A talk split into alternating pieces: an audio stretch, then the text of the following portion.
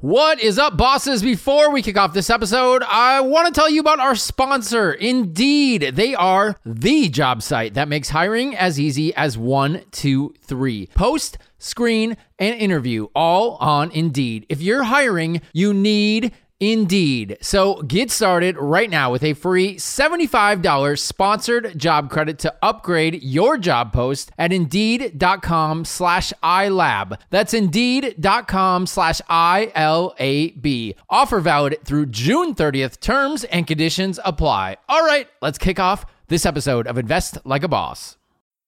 Welcome to the Invest Like a Boss podcast. I'm Sam Marks. And I'm Johnny FD. We're self made entrepreneurs who invest our own money and use modern technology to invest like a boss. Join us each week for exclusive interviews with our network of modern investors, business owners, and multimillionaires to discover new ways to invest our hard earned cash. Hey, bosses, this is Johnny FD, millionaire in Ukraine. and here at Derek Spartz, a future millionaire as well in Venice. Thank you. Hoping to be. I love how uh, once you officially hit a million, Johnny, you're you're all about talking about it now. Just kidding. It's awesome. Yeah. Thanks. Actually, it was weird because I actually hit it like a couple months ago. I just didn't talk about it, and yeah, we even now it feels so for awkward. our bosses out there. I know. Yeah, but you know, at first I really thought that like as soon as I hit it, it'd be like I would put it everywhere. I put it in my like Twitter handle, my Instagram, you know, my blog. like, you know, I do all the stuff. And then because I, because it was like growing up, it was hard to be a millionaire.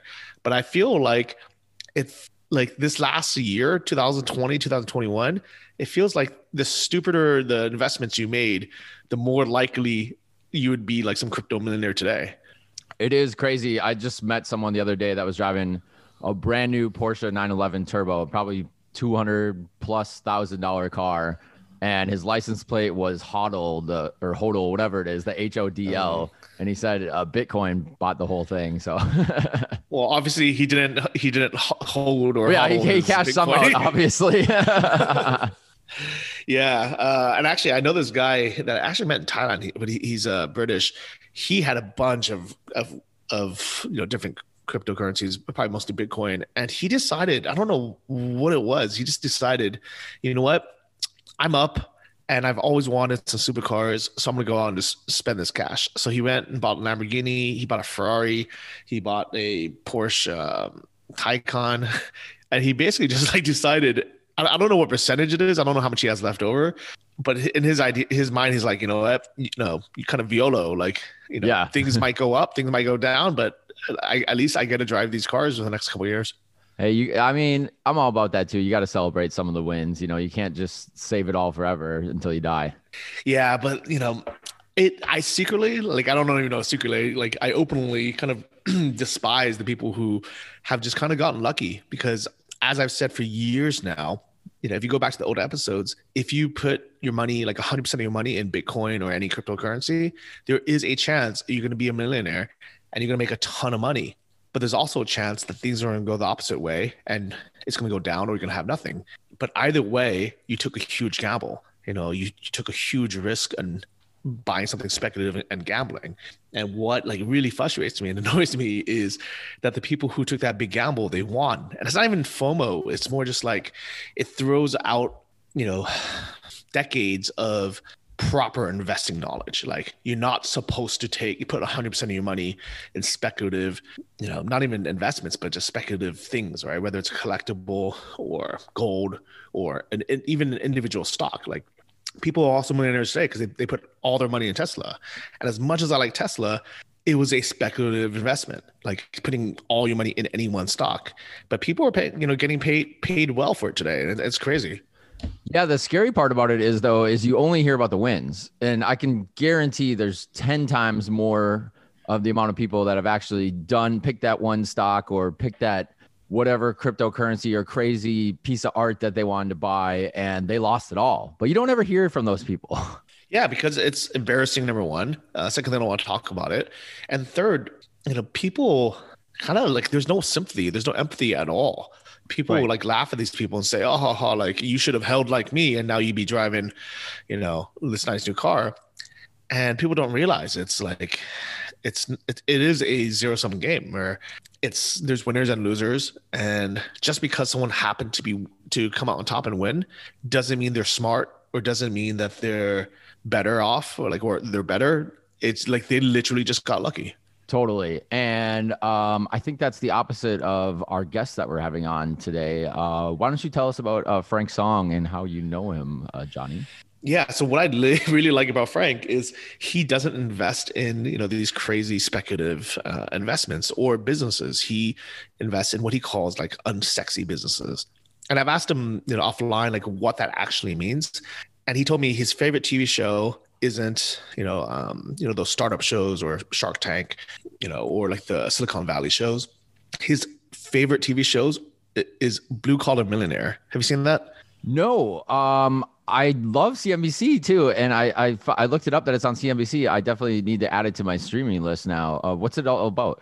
Yeah, it's basically about you know people who be, have become millionaires doing very unsexy jobs uh, or usually owning very unsexy businesses, and it could be anything from construction, you know, to like um, you know, I don't know, like removing dirt or like you know lugging away garbage or just stuff that like nobody brags about nobody's excited to talk about. You know these people aren't wearing suits.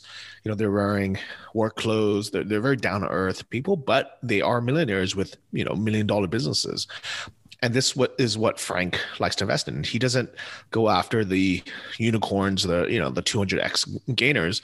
He likes businesses that he can go in and say like, oh, this has good foundation, it has good customers. Let me inject some money and some marketing knowledge. You know, let's bring it online.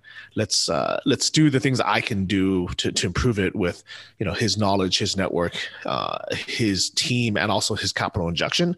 And let's grow it from a you know five hundred thousand uh, dollar a year you know revenue business to you know maybe a five million dollar a year business. Yeah, that's really interesting. That kind of reminds me of uh, in the recent past we've done some you know episodes on farming and agriculture, and I would have never thought of the crazy amount of money in that business. But there, you know, there's farms that are making millions and millions of dollars that are just are right below the radar that you never even think of, and that makes sense. You know, if someone has a really successful plumbing business or puts carpets in houses or hardwood floors or whatever it may be those are the last people you think of that are making you know this amount of money because they're not out there uh, showing it off. Yeah. And, and, it's funny that like frank does show it off a little bit now. I mean he like he drives you know nice cars. He has a nice place eats at nice restaurants. But the funny dog. thing is yeah. Well i think the, the, the dog is more a uh, love love than anything else. But uh, it's it's one of those things where i think he you know he didn't spend all that money until now that he has basically so much of it. And he lives in a place where the value is so good that it's not affecting his bottom line you know where it's kind of like why wouldn't you do it if you're out here? Um, i'm sure it also maybe helps with connections it helps with other things. Let's actually talk about that the outro because i am very very curious uh, about you know, kind of his his lifestyle and um, his mindset, what kind of his future plans are. But I'm, I'm I was happy to have met Frank. We had lunch here in Kiev, uh, and then actually went to his house to record this episode, which you guys can hear right now. This week's episode of Invest Like a Boss is sponsored by Indeed. Now, when you're evaluating an investment, like the ones we talk about here on the show, you consider several factors. When it comes to evaluating talent for your company, it can feel like there are an endless number of factors. That's why you need Indeed. They are the job site that makes hiring easy and fast, like one, two, three. Post screen, and interview, all right on Indeed. They'll get you a quality shortlist of candidates whose resumes match your job description faster. You'll only pay for the candidates that meet your must have qualifications. You can also schedule and complete interviews right inside the Indeed dashboard. They also have tools like Instant Match that gives you quality candidates on Indeed that fit your description immediately, plus over 130 skills tests that can help reduce reduce your hiring time by 27%. If you're hiring, you need Indeed. And we're going to get you started right now with a free $75 sponsored job credit to upgrade your job post. When you head over to indeed.com slash iLab, you'll get a $75 credit just for going to indeed.com slash ILAB. One more time, $75 credit. Just go to indeed.com slash iLab. Offer is valid through June 30th. Terms and conditions apply. Frank, welcome to the show. How you doing? Doing great. Doing great as usual. Thanks for having me. Yeah, and thanks for having me over. So I'm actually at Frank's house here in Kiev, Ukraine, kind of in the, in the suburbs. It's almost like you're describing it as like the Fremont of the Bay Area, which is kind of where people actually live. Yeah, like uh, with families and stuff. It's, it's a great area. It's uh, it's uh, it's like Fremont, so it's, it's it's a nice distance away from the city, while at the same time, um, you know, I have a big dog, so like it's it's Big easier to dog. live. Yeah, It's it's, like a a- huge dog. How much does he weigh? Uh, probably like eighty pounds. Yeah, and it's a big German Shepherd, like a proper police dog. Yeah, yeah. The, the the lady that I I got him from from the Bay Area, she sell all of his brothers and sisters and all of her specialization. She sells uh, these German shepherds to the Union City Police Department, the Fremont Police Department, the every police department buys from because they go to her training field too. So he has like uh, too much energy, so he needs his own house. Yeah, so you can't be like in the city center in a small condo or something because you need to walk it and need some room to play. And yeah, for sure. but like aside from that, I mean, you're not you know an old guy. Like how old are you? Uh, thirty three now, I think. Yeah. Yeah, and you're probably the youngest. You know, and you, like everyone else here is a fa- like is a family with you know, kids and like well, like why are you out here? Why did you choose this kind of this life? Well, first it was really for the dog. It sounds pretty ridiculous, but like it, it was really uh, it, it's it's. I, I tried living in the center with him um, in a big flat, but it just wasn't possible because there's a lot of annoyances. Other dogs are walking around in Kiev. There's no uh, huge law about other dogs being on leashes, so people can run up to him, other dogs and stuff like that. Um, going up and down the elevator is like uh, really difficult because in Ukraine, all people, German shepherds apparently, and these kinds of dogs are known as like uh, very vicious dogs. Like most wealthy families have dogs on their property like guard dog. Exactly. So their reputation here is like, and nobody trains them. Yeah, uh, So that's why their initial view of him is they're extremely afraid. Uh, Yeah. It's different than California, where it's, It's like, like- a one bite law. I guess it's like the the pit bull of Ukraine. Uh, yeah, they're afraid of pit bulls too. If it makes you Oh, feel, yeah, they're afraid of all these dogs. Yeah. Um, but they're not trained here. There's no law uh, laws regarding leashes, and so like kids getting mauled and uh, all this stuff is like very very real danger, and they can't tell the difference. So it's just much more comfortable to be out here. But yeah. Yeah, so I mean, it makes sense. And actually, it's it's very. Like, I'm glad I came to your house because I've only seen one kind of side of your your lifestyle where. You know, last week you were in Dubai. You were driving a Ferrari around. You're staying in these like five star hotels. It, it looks like you're just like jet setting and living kind of like that big city life. But then you also have like the suburban life, which actually I think most wealthy people actually do. Like they they're not actually just out drinking champagne every night of the week. They actually work and have a normal life. Well, yeah, you know, it's uh, your your liver needs to live past you too, you know. Um, so, yeah. For me, I was never uh, big into like big city life. Like even in San Francisco, I, I never. I, I think I only lived one year in San Francisco and I was like, okay, this is enough. Like I, I don't. Uh, I don't really need to party like that much and have like something that close to home. Like I can always take an Uber home or a taxi. Like it was never very critical to live in the city. Like when I go, like I already do when it, when it comes to like business and investments and meetings. I'm already meeting so many people. I'm already running around so much that for me it's easiest to just be in peace in like a very quiet area and just like it's kind of a rest area. So I like suburbs. And you grew up in the Bay Area, or? Born and raised in Fremont, yeah. Okay, and you've had like a kind of interesting story, right? Like you didn't grow up as like a rich kid, wealthy family. No, no, not at all. Uh, you know, my uh, my dad is a engineer. He graduated uh, UC Santa Barbara. Uh, worked as an engineer at a at, at at the time good tech companies, which was Xerox. We know them as printers, but at the time those were like the big tech companies. Um, and yeah, it was kind of a interesting, troubled childhood. Um, there was always like a bit of money trouble. My mom has some kind of acute mental illness, and so I was uh, I was uh, left relatively, I guess you could call it like homeless during my teen years, and so really had to fend for myself. W- w- Like, were your parents around, or like where, where did they go?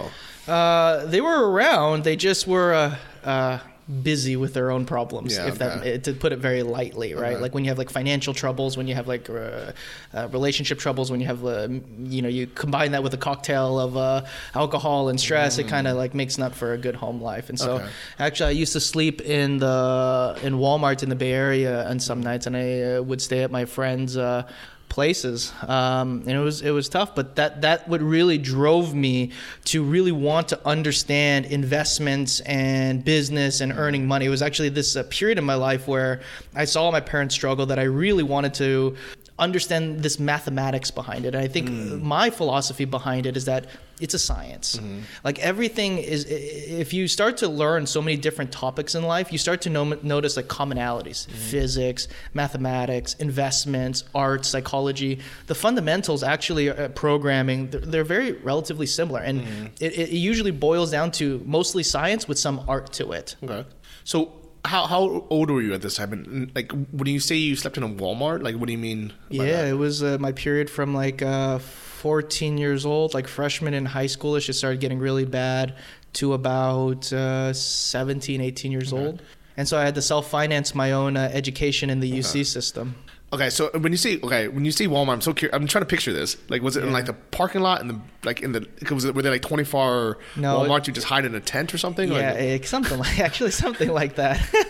uh, so yeah, it was a 24-hour Walmart. It's no longer 24 hours, if I understand it correctly. They changed their policies like a long time ago. But it was 24 hours. It was inside. I, I slept at a bus stop a few times here and there, but it's really, really w- uncomfortable and dangerous. Like you, you're not really sleeping. You have to like keep one eye open, so it's not really a restful sleep. Yeah. Um, say in the Walmart, I would. It was late night, and it was actually one of the earliest times that I learned the power of like relationship building and just like you know, I got to know the manager, made some small talk, got to know him a little bit. You know, he's bored. It's the middle of the night, and people generally have a good heart, and so like if you like just build relationships, like he kind of just like turned a blind eye because he knows I'm a normal guy. I'm not here to like make trouble. I'm not a druggie. I wasn't causing any problems, so he kind of turned a blind eye. Uh, we chit chatted here and there, and it. I, I'm very grateful for him. okay, and so was it on a bed then, or what was it? Um, it was kind of like so like it depended on like uh, how many people were in the store and like which store which like other team members that they I guess they call them were were there. So some were like you know okay to just like turn a blind eye to and some were like much more strict. It's like a big place right?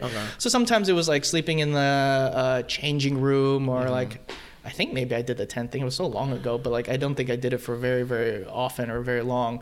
Uh, obviously, I couldn't sleep in the aisle. Like that. That's obviously very disruptive. Uh, I remember a few times they even like allowed me to sleep in the back or something. Okay. And like even one time I slept uh, in his car. Oh wow. Yeah, yeah. yeah. These are good people. Like, uh, yeah, even uh, my teachers when I was at uh, American high school, like, uh, one knew my situation and even offered to let me stay at his uh, house. It was my uh, AP physics teacher. Really, really good guy. I still remember him to this day for his uh, offer. I didn't take him up on it uh, for whatever various reason at the time, but the fact that he made the offer was like okay. Okay. Like it, it, it was great. And then, did you say that it was that's how like you had the first connection to Ukraine? Or, Like, was was one of these people Ukrainian or? Well, no, yeah. So during this period, when I was about 14, when I was like 15, it was around 14, 15, I'm really bad with ages because it was such a long time ago. But my first, my freshman year, I went to uh, a private school. I went to a private school my whole life, like just a small little Catholic school um, in the Bay Area. And then I moved to American high school when I was sophomore. Uh, and I became uh, really good friends with my now like uh, best friends that I've known for a very long time. Like it's we've known each other almost more than half our lives, I guess. Um, and uh, they're twin twin guys, and uh, we were on the same football team together. We took the same AP and honors classes together, and we just bonded, became friends. I became I knew their family uh, really well. Uh, I I had more Thanksgiving when my parents had their trouble. I had more Thanksgiving and holiday dinners at their house than I did even at my own house. So I was just always at their house, um, and they kind of knew about uh, some of my family troubles. Uh, we tried to I don't know when you're young, you try not to tell adults too much stuff because you're afraid they're going to judge you. At the time, it seems like silly. Now that we're like Yeah. in the future, but at the time, you're hyper paranoid, hyper worried about like, oh my god, like what will these people think? And so like they, you know, I was borrowing my best friend's clothes, taking showers at their mm-hmm. house, but in general, it was like we were, we were best friends anyway, so it was just hanging out. Okay, and, and he's Ukrainian. Yeah, yeah, but they're not. Uh, they're, Ukrainian by descent, but they moved there when they were five years old. Okay. So they don't really like uh, Okay. know much about what's going on. So the parents much. moved there when they were five, or No, no, the my, my best friends. Okay, so the parents are still Yeah, and I think they travel back uh, every now and then to see family and stuff, but they don't uh, live here. But uh, Okay, yeah. oh, nice.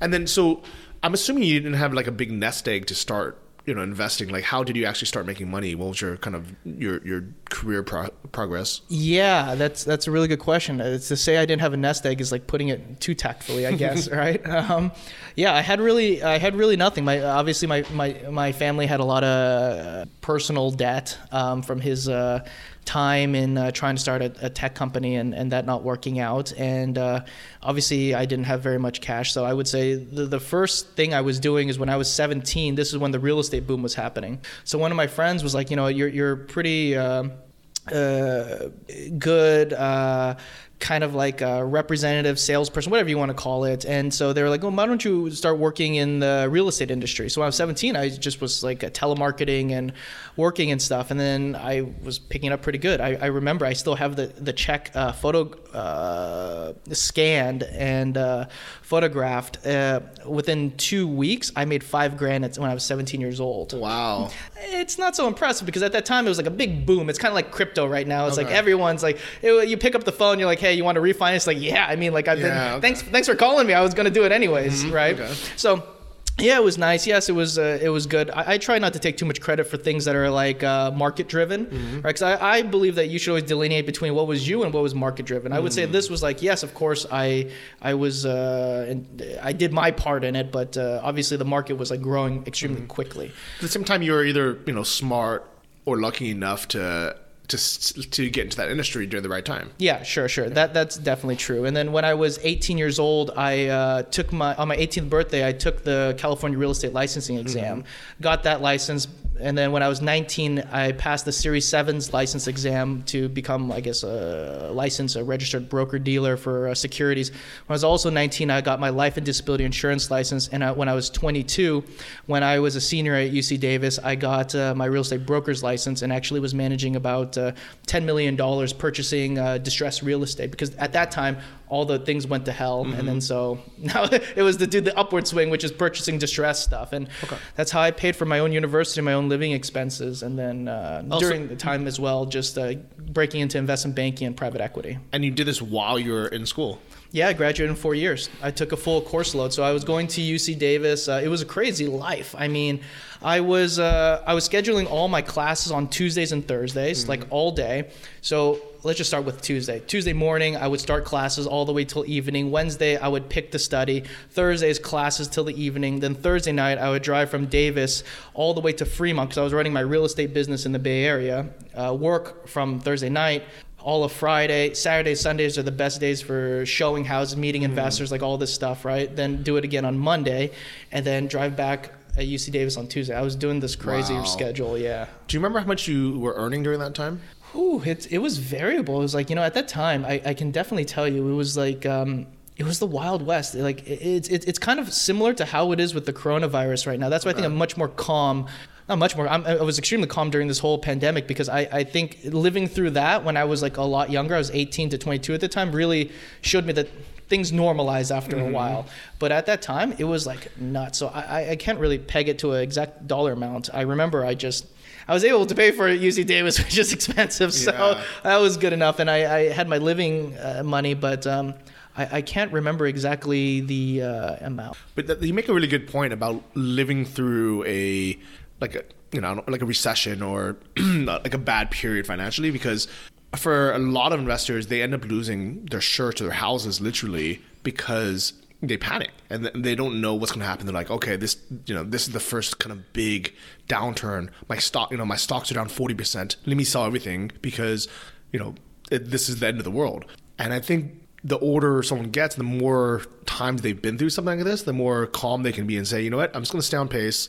Uh, the world's not going to end. Like this is this time is different, but the same, it's kind of the same. It's a cycle. Yeah, you're 100 100% right. And you know, funny, I would even add that like even sometimes when the older you get, you still don't even solve this problem, right? Because it's it's really uh, investing and uh, earning money and all this stuff, and, and just in general, winning in life is really about knowing what your strengths are and doing things that that go to your strengths and avoiding your weaknesses. So, for example, I'm a more fundamental, uh, logical investor, right? Because for me my investment principles like I, I- I boiled things down to its fundamentals right? Making profitable investments in concept and in theory is extremely simple. Like i don't need to build you a leverage buyout model from my private equity days. I don't need to give you like a three statement financial model to tell you how to make great investments. Mm. You buy something low you sell it high. Mm. You don't need to go to Harvard Business School to understand this concept. Now, if it's so simple, why is it complicated, mm-hmm. right?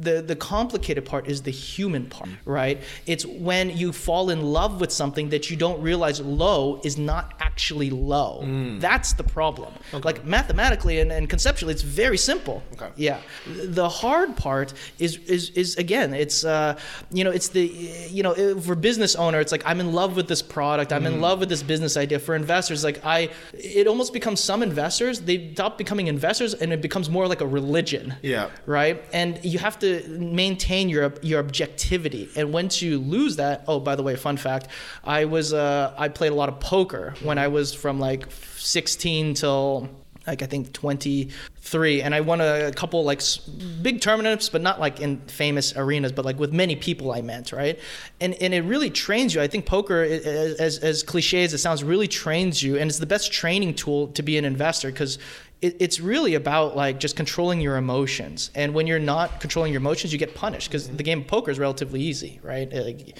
you just make better mathematical decisions than your opponents. You fill in the gaps using uh, some eieq reading them to fill in like to make your statistical model a little bit better in your mind and you just maintain your objectivity. Like Okay. theoretically it's easy. It's just hard. So let, let's break it down to make it a little bit simpler. Then, uh, what like what type of investments do you like? Is it like real estate? You know, um, businesses, stocks? Like what? Like what did you traditionally invest in, and what are you investing in now? Yeah, so I would say the best investments I really focus on is I, I'm a big believer in business type investments, right? So, uh, and I guess the first of all, I always like to state that like my goals shouldn't uh, be pressed upon everyone else's because it, it also depends. The, the first question everyone should ask themselves is like, what kind, what, where are your strengths, what are your weaknesses, and what are your goals, mm-hmm. right? So for me, I never wanted to be rich when I was like 65. Like that didn't make any sense for me. So that kind of checked off a lot of like long-term, like diversified, like 10% per year type of growth, right?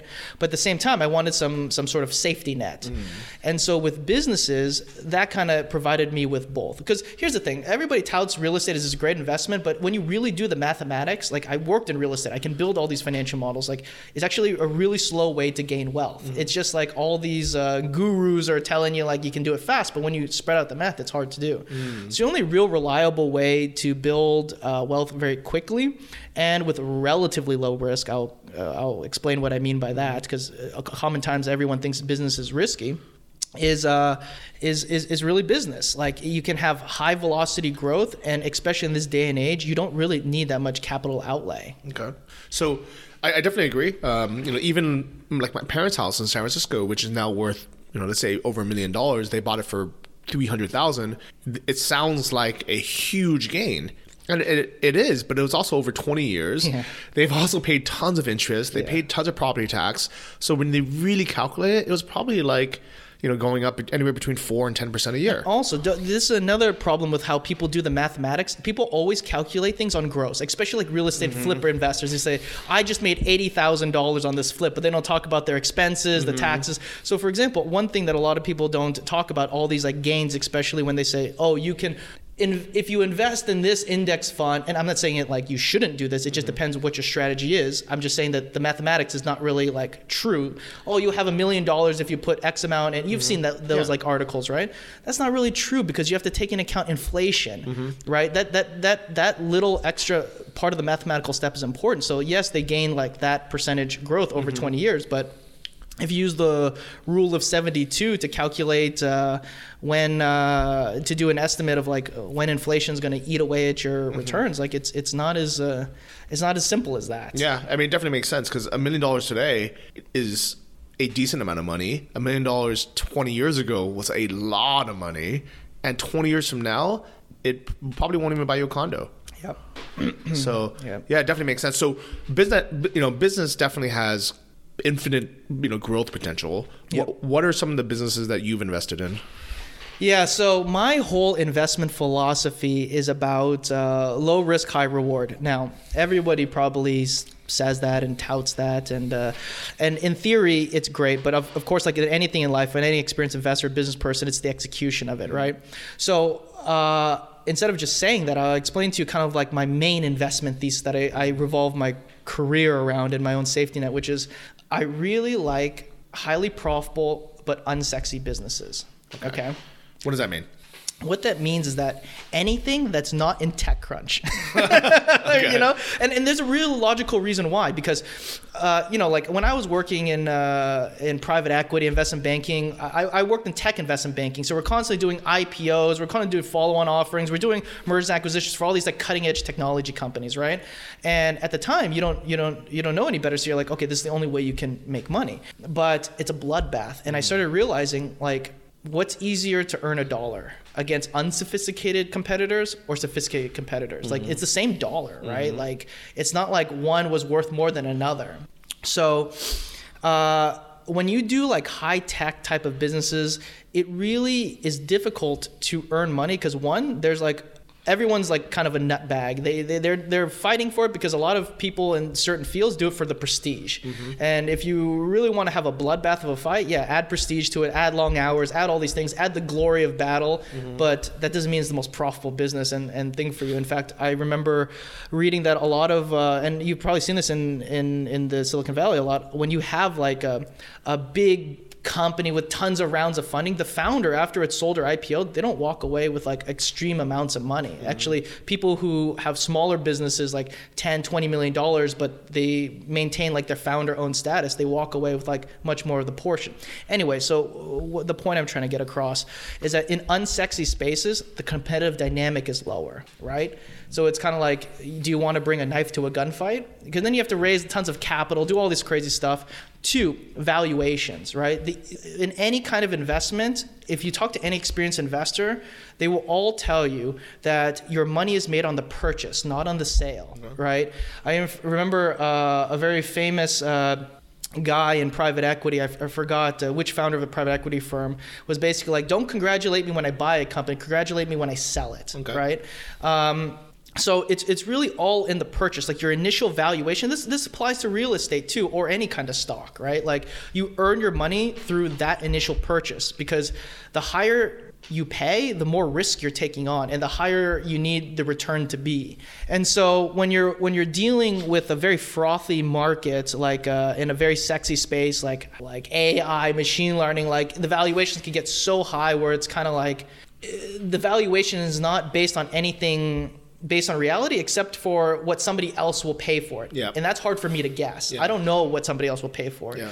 But when I invest in something fundamentally, at least worst case scenario, if something happens to the business, we couldn't sell it, or we need to wait, or the market isn't right, you can drive, you can uh, take the cash flow out of the. bu- There's more options to more profitable, like uh, less competition type of businesses. And I could go on and on and on, but I don't want to. Okay. So like too much. would an example be like for example like YKK makes zippers. It's very like unsexy but very profitable you know versus you know investing in like some uh, AI company that's very sexy and is promising big things but doesn't actually make money yet. Like like what would an example be? Uh, I think of one really good example, and actually one show that really, really opened my eyes. There was this show on CNBC. It was called Blue Collar Millionaire. yeah, I like that. Yeah. Yeah, yeah, yeah. I, love, that show. Yeah, Love the that business show. is like that. Like, Okay. honestly, eight, if you run an HVAC business, is great. Like, I know so many millionaires who did uh, like, uh, like um, a landscaping business, big ones, of course. Like, um, but it's not that hard. It's pretty Yeah. unsexy. But if you have like a really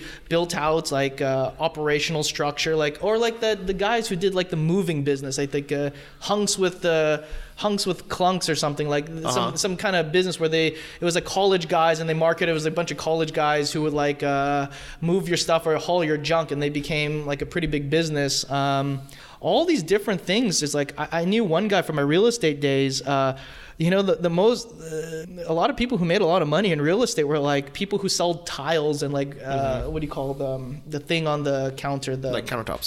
the counter but the not graphite it's Oh, um, granite marble granite. Okay. yeah yeah marble and granite like they were hustling they were slinging they made a decent margin Yeah. and like uh, the guy was driving a Ferrari Uh-huh. like you know it's it's um so businesses like this is like kind of like my key specialty. I, I don't want to say too much because obviously I'm, I'm in certain markets, so I, I can't say too much or else like it's uh, I don't want anyone to penetrate my investment theses. Okay.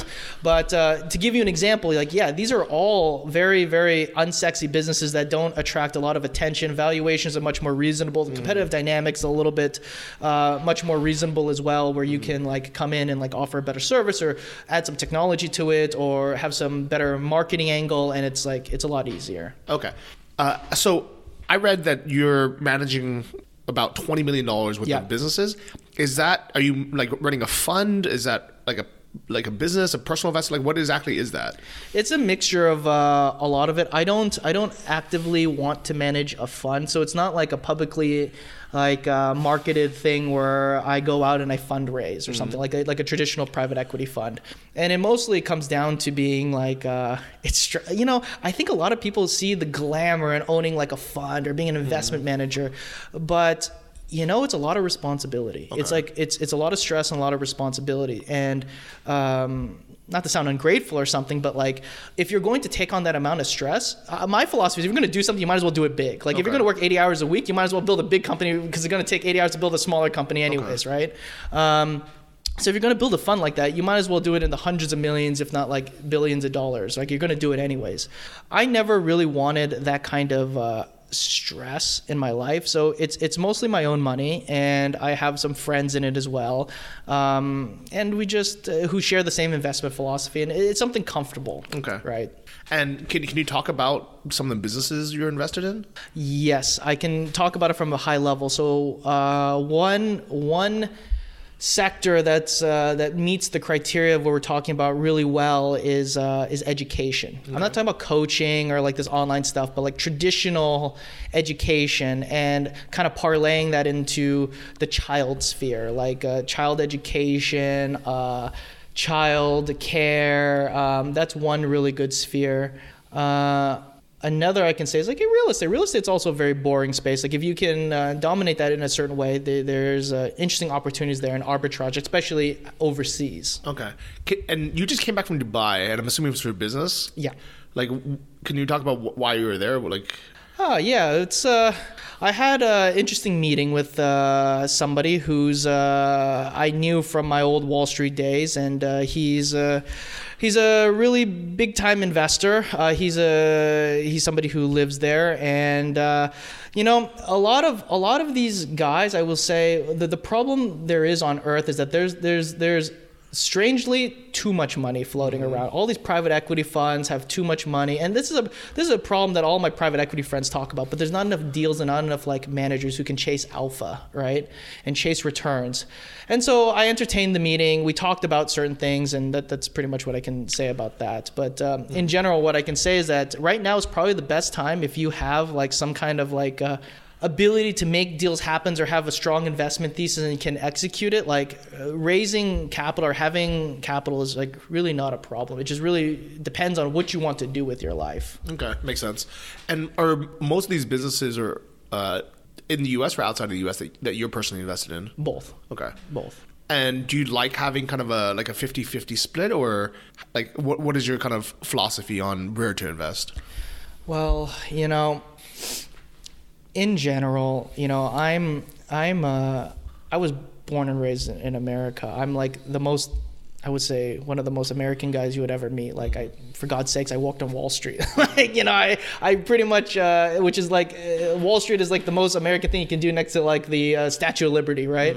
So I really, really uh, have an affinity for America. But when I look at kind of America as a country, it's and I look at uh, you know. Um, the dynamics of it and in the investing environment and especially the climate in California specifically. I can't speak for New York, but I'm sure it's like I hear some rumblings about it. Uh, they make it uh, not so simple to do things, right? Um, America is a really great place for customers. They have tons of money. I remember, you know, a lot of European companies. Uh, what they don't realize that uh, the target market size, total addressable market in like uh, France or um the UK, uh, uh, you know, Germany or something, is actually not as large as you can imagine it to be. That's why a lot of uh, European countries you, and uh, companies, when they expand, they want to break into the uh, American market, right? Because it's just like, um, and just to give you a sense, like California is like what? I, I, don't quote me on this, but like I remember reading it's like the fifth largest economy in the world or something. Like just to give you a magnitude of the Yeah. scale of money that's available. So it's really great for customers there's certain businesses that work there, but certain businesses that do not. Right? I'll give you an example. Like HVAC businesses there, like really blue collar type of businesses. Heating do- and AC, just yeah, AC. Uh, they do extremely well over there. But in Ukraine, the margins are very small. Like, because it's like a, such a common, each country has their own. Uh, competitive dynamic in the mm-hmm. specialization which controls the supply and demand which controls the pricing and then the profitability. Mm-hmm. So it depends on which country. You can't just like start a business in like one country and replicate in another. Uh-huh. So for example hvac businesses here and like just like general like um you know type of like electrical businesses electricians is not as profitable as you think it is because i was researching it here because i know how profitable it is in the us and uh, how you can build some pretty big companies but here it's like it's not horrible don't get me wrong but it's it's definitely uh, there, there's a lot more supply than there is uh, needed demand Yeah, I, I saw that firsthand. I hired both a plumber and an electrician. Yeah. electrician only charged fifteen dollars an hour, while the plumber charged like hundred dollars an hour. Yeah. And they're basically both spending one hour Yeah. doing a specialized skill. Yeah. So I can see that with businesses as well. Yeah, yeah, yeah, yeah. So uh, it, it depends uh, which business, which sector, which it is. Like for me, I chase the investment thesis, right? And that's why it looks like my businesses and investments are all over the place. It looks like it's all over the place, but it has one commonality theme in it, which is like one, it has to follow this thesis I like, right? Because that's my safety net. Investing in companies and building companies that are in unsexy spaces where there's there's demand for this service, there's demand for this product. The current legacy uh, suppliers and, and companies are doing a crappy job at it, and I like that because that means like if they're still buying from it and they're doing a pretty terrible job at it, that means like you know they they really want this stuff and they just want a better supplier, so I'll make it.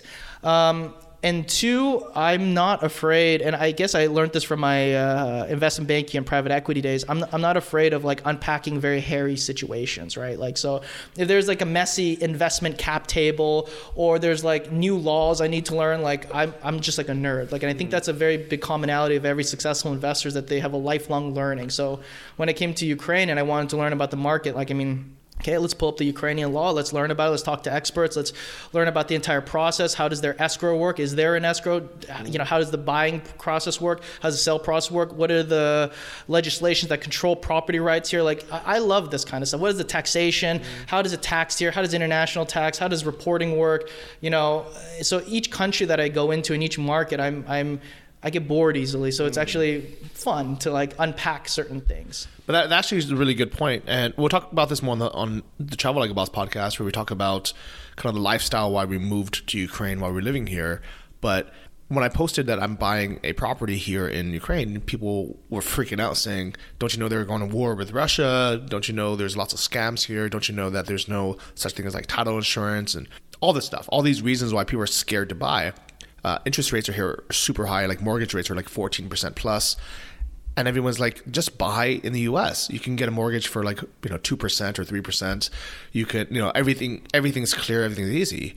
But I responded yeah that's why the average house price is half a million dollars in the US while here you can get it for you know a third of that. And a lot of it is because people are scared and there is more risk but also it's just harder to learn.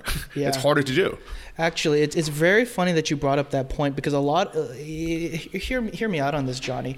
You actually just brought up an extremely good point, which is of all the people who made that comment that you just told me, how many of them have actually been to you? How many of them have actually done the work to unpack things? Mm-hmm. So people's preconceived notions is where you make the money. Mm. That is you just exactly got to my. That's why I like this area in unpacking things that people won't unpack. Right? Like how many people like you and I will come to the country, sit here, go start doing meetings with lawyers, realtors, mm-hmm. like like really unpacking the market and doing that work. People are just going off the preconceived. And don't get me wrong, my mom's the same way too. My mom thinks that in Kiev I'm like putting a rifle behind my back and hunting bears for dinner. I'm mm-hmm. like, mom, this is a pretty sophisticated country. and like, you know, this is a great, there's like very very high end restaurants and like everybody's living a very normal life here. But she thinks I'm like hunting for like dinner every night with like a rifle and like there's bears living in my backyard, mm-hmm. right? But that's her preconceived notion, Yeah. and it's through those preconceived notions. Like for example, like you you bring up Dubai a few times right now, right? Like I know a lot of people who who their their th- their their investment theses are driven by I don't know like pizzazz. So they mm-hmm. think Dubai, oh, rich, oh, lots of money, must be good returns. Mm-hmm. That's not true, mm. right? Look at London. London has horrible returns. Like look at San Francisco, horrible returns, right? Like so if you start you have to think like an investor and not with your this is the point I was talking about emotion and your like uh, your human side, right? Which is like a lot of them are saying this from ignorance, mm-hmm. right? They didn't research it. Like they're talking about this title insurance, but like there's other mechanisms around this. Like not every country has title insurance and the world is still functioning, right? Like not everyone does it the American way. That's another really important thing. We could mm-hmm. talk about this in the other podcast, but traveling is really important because especially for Americans, they think it has to be done this way in the most sophisticated way. And sometimes it's not even the best way, mm-hmm. right? Like uh, like there's some things in Ukraine I won't mention them that are just much more efficient in the U.S. Like and even in Thailand, I'm sure in other countries you've seen like some government services or some certain things are like much more faster, efficient, right? Like it's I just, love it. Yeah. Well, Frank, thank you so much for coming on. We're gonna hop on and talk more about the lifestyle of living in places like Ukraine on Travel Like a Boss. I think that's gonna be episode 268 on Travel Like a Boss podcast. If you want to take a listen. But Frank, thank you so much for coming on the show. Yeah, happy to be here. If people want to reach out and learn more about you, uh, how, how can they do that? Oh yeah, I have uh, Instagram. You can go Frank Song. Um, I'm uh, launching a YouTube channel relatively soon uh, where I'll be talking about a lot of these uh, investment advice, business advice, things like that. Um, strategies how to how to do things fundamentally like all these different things can be expanded upon um, so you, you check out my youtube channel once it launches and uh, my instagram and obviously you can uh, reach out to me at franksong.com so normal ways Very cool. And what's your Instagram handle? uh, frank song Easy. And definitely follow it. Uh, look at his stories because when he's not, you know, at home with his big German Shepherd, he is doing really cool stuff, uh, kind of all over the world. And it is a kind of lifestyle to, to envy to see kind of what's possible um, from a kid who went from sleeping in Walmart to, to living kind of a baller life out here. Uh, you can follow me as well as Johnny FDK. And uh, once again, Frank, it's been a pleasure, man. likewise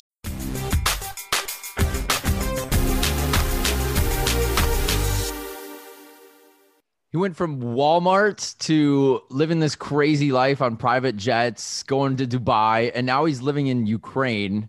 Johnny, how did you find this guy? You know what's funny is I was posting in one of those like expat Facebook groups asking if anyone knows a good real estate agent, and I got the worst possible responses. I mean, people uh, on, on that have the time to hang out on Facebook groups or YouTube comments are normally, you know, not the brightest people in the world, anyways. I'll, I'll agree with that. Yeah, except or they just except our, like, our boss lounge. Our boss lounge is awesome. yeah. Actually, like for some reason, like the Boss Lounge Mason is curated. And you know, we talk about kind of unsexy investments. You know, we talk about like agriculture and Yeah. So, I think the people that hang out in the Boss Lounge are pretty sophisticated and, and smart people. But in general, like especially in the expat groups, like I got some dumb answers, you know, like some crazy answers. But Frank was really, really helpful. Uh, I actually didn't end up using his guy because his guy is kind of uh like honestly his, his lawyer his prop like real estate guy they're all too expensive for me like Right. they're i think they're good for someone who's looking for you know like these big deals but for me i just wanted someone a little bit a little bit like lower level but yeah me and frank started talking uh, from that point met up for lunch and he was a cool guy. Like and he you know he wasn't like bragging about anything uh but you could just tell like the way he dresses and it was really low key like i actually met some other kind of uh ballers out here and they were wearing like you know gucci um like gucci logoed jackets and stuff and like frank wasn't like that. Like he had no logos showing you know but i knew like you could just tell when someone's rich. I'm like i don't know what it is. It's like the, their clothes are just nicer. They fit better. They're clean. They're like pressed you know? And then when I saw the bar, yeah, yeah, it was like something about like like like true millionaires. Like I even totally if they're just what you mean. wearing, like yeah, even if they're just wearing like you know a sweater with no brands on it, you just look like you could just tell they're rich. exactly. But when I when I saw his bodyguard, I was like, what? Like, what is this? You know? And I was like, I gotta get to get to this guy more. and that's what I thought. You know what? Let's have him on the podcast. Um, but I actually, but I didn't know that well yet. And I was thinking, you know what, uh, Sam, Derek, like, can you just kind of take a look and vet this guy before we have him on the show? I mean, we do this with all of our other guests you know, with all the companies we have on. And obviously, we can't find everything. We're not like, you know, private detectives, but we'll vet people, we'll vet companies, make sure they're, they're that overall they're legit. Like, there's nothing, you know, weird out there. And yeah, like he just seems like a very normal guy that all of a sudden like is getting super popular online. Like Forbes just wrote about him, so he's blown up. Yeah, which makes me wonder. Um, so I don't know if if I don't know what you can talk about, but if you got a little bit more insight into the types of businesses he invests in, or even the size of these businesses, because he, I think on purpose, he intentionally uh, spoken a lot, a lot of vagueness, but I don't know if he was, if he opened up a little bit more to you in private. Yeah, he did. I, I was super curious because, like, I was like, I, I have an idea of what, you, what kind of business you're talking about, but like, you know, the, the example I gave was like the zipper factory, right? And I was like, "Do you own a zipper factory?" he's like, "No, I don't."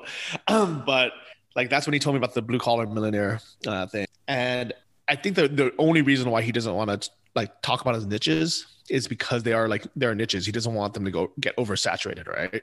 Sure. But things like um, the the storage units that Sam invests in, that's something that he would consider an unsexy, you know, stuff that like nobody gets excited about, but is a useful cash flowing business that can grow. Totally makes sense. Um, why don't you can you give me some more insight into why I think we know a little bit about why why you chose Kiev. Is there a particular reason other than it being cheap that he chose Kiev? Yeah, you know the funny thing is Kiev actually isn't cheap. Like I spent 10 grand last month here, which isn't, you know, isn't yeah, isn't something I would normally spend, but I was eating out at like fancy restaurants, we are drinking all the time, going to bars.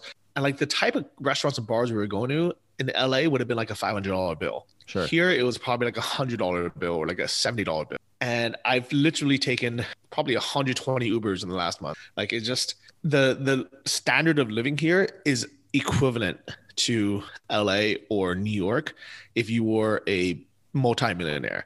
But you can do it as a low level millionaire like me, or even you know someone who just makes you know 100k a month. I mean, um, 100k a year and just wants to spend you know doesn't really care about savings, just want to enjoy life. You can't do that in New York or LA or London or any of these big cities. Sure. So I, I think a big part of it is the value. But second, culturally, I just like it better. Like I feel like in the US, you know, people always have an opinion, even if they shouldn't. Right. Here, people mind their own business, you know, and it's kind of it's nice. I think we can thank social media for that a little bit too. But um, so I think he brought up a, a good point uh, that um that everybody when they say, "Oh, I moved to Ukraine and you're crazy, why would you go there? There's a war happening, there's, you know, financial collapse, whatever it may be, to not go there." And he just said, "But have you been here?" And the answer 9 times out of 10 is no, I haven't been there. So why do I care about your opinion? Yeah, and and that's you know that's something that I wish that I, I can take into to heart more because I listen to people's you know uh, comments like you know I'm making videos on Johnny FD uh, YouTube on Johnny FD about my life in Kiev, buying property, all this stuff, and I get all these crazy comments. And chances are 99.9% of them have never even been to Ukraine. So they have nothing valuable to add. But I listen to the comments like, you know, they're a an advisor or someone that should be I should respect their opinion. But who knows? They might be some you know kid in like their parents' basement who's never traveled before, who's only read stuff online on on CSNBC or something. Right. I, I always feel the you know the best test is to go there yourself. You know, if you went there and you liked it, there's a reason you liked it, and you're gonna figure out, and you're smart enough to figure out a way to make it work. You know, no matter what yeah. the situation is. So actually, one thing I really like about Ukraine is it filters out uh, it filters out most people. I would say it filters out like 99% of people. You know, first, like it is, you know, it does have this reputation of like Eastern Europe, you know, uh, previous previous uh, USSR tough place. Here, you will get ripped off. You will get scammed. You will get punched in the face if you act like an idiot. And I, I think it just keeps out most people. Here, also, if like, you know, if you come and you think that you should be like entitled to being special just because you dye your hair uh, green and you you know you wear you know some like you know t-shirt with your cause on it and you try to preach to everyone about you know being vegan or being you know f you know xyz nobody cares. Like nobody will listen to you. Everyone just ignore you. And i like that. And, and, honestly i think it's like a refreshing break from the world. Uh, i don't know why like I mean, I think for him, he, he, like he likes it for other reasons. I think it's a really good business opportunity here. It's very unsaturated compared to the U.S. and London and the rest of the world. But there's a ton of deals and money coming through here. I mean, he went to Dubai to talk to you know probably some sheik or something about like investment deals. Like, there's a lot of money in this area yeah, and you're and you're close by to a lot of money too. So I, I feel like you're kind of centrally located. You, you know, you're halfway to Asia and you're halfway to Western Europe or wherever you're going. That you know, it, would be a good uh, middle ground, I guess, for that. Yeah, like definitely, like 100. Um, percent Yeah, and you know, it's funny is I was wondering, like, I think you asked me this too, like, why is he blowing up all of a sudden? Like, did you have any thoughts? I just when you sent me him, I was like, and then I looked a little deeper. You know, there's a lot of articles about him, and people are, are writing and talking about him, and he, it's a cool story. You know, it's it's really good. You know, come up, you know, from his uh, kind of mostly suburban childhood, but it sounds like his family just wasn't there. You know, they they had they had a house, and he wasn't homeless, but he wasn't supported, and you know, he was just kind of the invisible child almost. So he just kind of had to learn to to come up on his own and now he's like really really come up and I just didn't know if you got into it with him kind of what his plans are next cuz you know he's he's achieved this whatever level status and then now people are really talking about him so I don't know if his future changes or if he just continues on the same path if he had any insight on that. Yeah, you know and I actually think that everyone once they hit like a certain level of success they want something else. They either get bored and they just want either either they want to earn more money to get to that next level or if they have enough or they don't really need to earn more they want something else. They want you know recognition they want fame or they want to share their story. And you know that's another reason why i had you guys uh, try to vet frank and just kind of look at his background because i was like you know i don't see you know he seems like a great guy but like why would he even waste his time like talking to you know um not not i mean obviously he would talk to forbes but you know invest like a boss i would like to think you know we're pretty big now too but like it, he seems like he really wants to share a story and put it out there. And i honestly think like he just he you know had this crazy life. And he's like you know what? I have i have so much money now. I don't really need uh, more of it. I have these deals that are happening anyways. I want to put my story out there. And one kind of a funny kind of antidote with that was i think it was either during the like during the podcast i asked him like if somebody wants to invest how, how can they reach out to you? And then he kind of like brushed it off you know, saying like, "Oh yeah, like I'm not really taking, you know, new investors now." Mm-hmm. And then I asked him offline. I was like, "Hey, so like if if somebody wanted to give you money, how can they do it? You know, f- join your fund." And I kind of just assumed the twenty million dollar, um, you know, business was a fund, and he was kind of like, you know what, uh, you know, I'm not really taking like I don't actually like taking people's money. I don't want to deal with people. He's like. I don't want to brag. Like he's like, I, I don't want to brag, so I let people think it's a fun, but it's actually just my money. Nice. yeah, I kind of got that vibe from him though too. You you did ask him a little bit about that, and he just kept brushing it off. Where it was like, mm, yeah, I don't I don't want to go through all that, and uh, which kind of made me think that if it's not all his money, it's it's his really close friends or people that he really trusts, and it's a very select group. So. Yeah, and like, because at first I was like, oh, maybe like he's just, he's going to start a public fund. This makes sense, you know, get some publicity, um, and you know, start a fund like you know, Fundrise or peer shoot or something, get a bunch of investors, and then no, like it, it wasn't like that at all. yeah, I think he I think he wants to be in the public eye, but he doesn't want to deal with the public. So, um...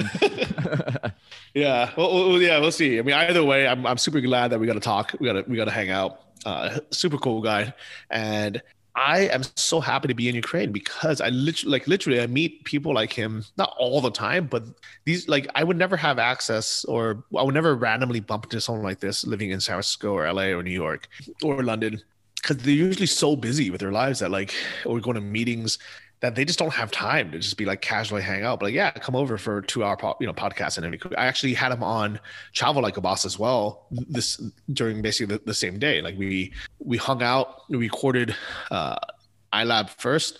Then we went to go grab some, pick up some lunch in his Bentley.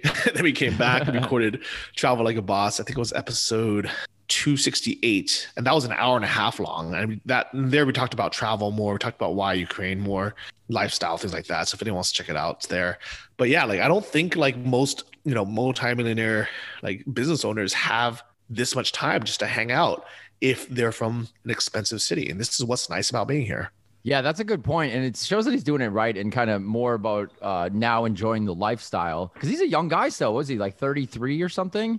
And Yeah. um, I mean, when I try to get these guests on, you know, I'm booking the guests on iLab, and I have some guests that are like my unicorns that I have 50 plus emails and phone calls to get these people on, and a lot of times we can eventually, but most of the time I'm dealing with their assistant or their assistant's assistant and or their publicist. And these people are busy you know there's a reason they're so successful is because they're so busy. But a lot of these people in america like you said or any of these other major uh, countries and cities they're they're too busy to enjoy this. So i think it's really cool that he he definitely has figured out the uh the work life balance Yeah, I, I absolutely agree. And if you guys want to check out his uh, kind of life balance, you can follow him on Instagram. It's Frank Song. I'm at Johnny FDK. Derek, are you on Instagram? yeah at derek radio Oh, you know, I, I need to follow you. I don't think I have yet.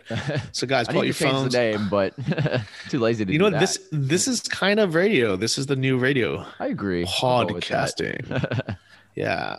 So yeah, he he has a pretty cool pretty cool lifestyle. Um, i gotta follow him too My- at frank song right Yeah, yeah, and I think he's going to be you know up to some big things, uh, especially after this Forbes fe- Forbes feature. Uh, we'll link to that in the show notes as well. Be- and you can probably just search Forbes uh, Frank Song. Yeah, and, um, I, I think it's inspiring. I, it kind of reminds me of some of the other episodes, you know, where we interviewed guys like. The, I, I guess the landlord, but like you know, the, the more kind of like the non-crazy, the crazy ones. but you know, it's always nice to see how someone came up and made their millions to invest. Yeah, and definitely, I'm looking forward to seeing what he does next. And he'd be an awesome get now that you guys are friends, Johnny, to our upcoming mastermind this Sunday. Oh yeah, yeah. I don't think he's gonna be on this week, uh, but I, I can definitely uh, ask him to come on in the future. But Sam, me, uh, Derek, and a bunch of the bosses are gonna be masterminding in the Patreon group, uh, and we're basically every quarter or every couple months we get together. And it's not recorded, you know, unfortunately. But the reason why we don't record it is so everybody can feel uh, confident and just to be able to share like their net worth and what they're investing in exact dollar amounts openly without it being being public. So it's a group Zoom call, but just for Patreons who are in the ten dollar a month and up tier. And every time we've had it, I think we've had two or three now. Like people really like getting together with like-minded people who listen to invest like a boss, who invest in this kind of rational way, where they're not putting 100% of their money in speculative investments. You know, lot, some of them are putting some of their money in. Like, I mean, we, we talk about it. You know, we do talk about what we speculate in because most of us we will take 10% 10% of our money or so and speculate and you know try to grow it. And so far, there's been a lot of wins in 2020 and 2021. But we also talk about how we're going to hedge for losses. It's a very good group. So if you guys want to join that private mastermind, it's going to be this Sunday, uh, April 25th. It'll be, I believe, 7 p.m. Ukraine time. What time would it be for you in LA or the West Coast? I believe it is 11 a.m. Let me confirm that on the West Coast. Um, but this is our third one. So I hope we get to see some repeat people in there because I know a lot of people were talking about buying an Airbnb property, and I'd be very interested in checking that out. And I'm sorry, on the time, it's actually uh, 9 a.m. Pacific time. Uh, if you're on the East Coast in the US, it is at 12 noon. And uh, Western London, uh, GMT time, I'm sorry, Western Europe, uh, GMT time, 4 p.m. So I think you said Yeah, and that kind of works for everybody because in New York it'll be like noon. Uh, here in Eastern Eastern um, Europe it'll be 7 p.m. So we can have kind of a bunch of people on. We we normally do these every couple months. So if you miss this one, you know we're sorry. Try not to try not to miss the next one because I guarantee there's a lot of value to be had. It's usually just pretty small groups. We do uh, groups. So in total, there's usually you know anywhere between 15 to 30 people. We try to keep it pretty small. And then we do breakout sessions. So we break out into groups of like seven to 10 people. That way everybody has time to talk. Then we change groups. Everything's kind of shuffled. And we do normally two or three uh, of these breakout sessions. And then we come, come back to wrap it up. So really, really good way to plan out your financial future for the next quarter or the next couple months. Uh, go to investlikeaboss.com, click on Patreon, and sign up for any $10 a month tier. If you are a $5 a month tier right now, you can just go to Patreon and, and upgrade and you'll have access.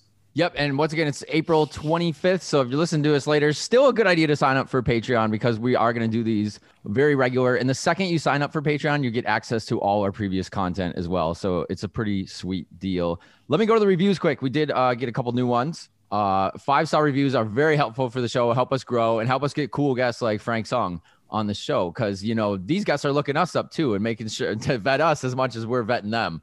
Uh, so five star review. This one's super simple. It's just great podcast, awesome, and that's from S Gran One on Apple Podcast. So it's it's kind of clunky to do reviews now, but if you search "Invest Like a Boss," go all the way to the bottom, give us five stars, leave a review. We'll give you a shout out on the show. Simple as that.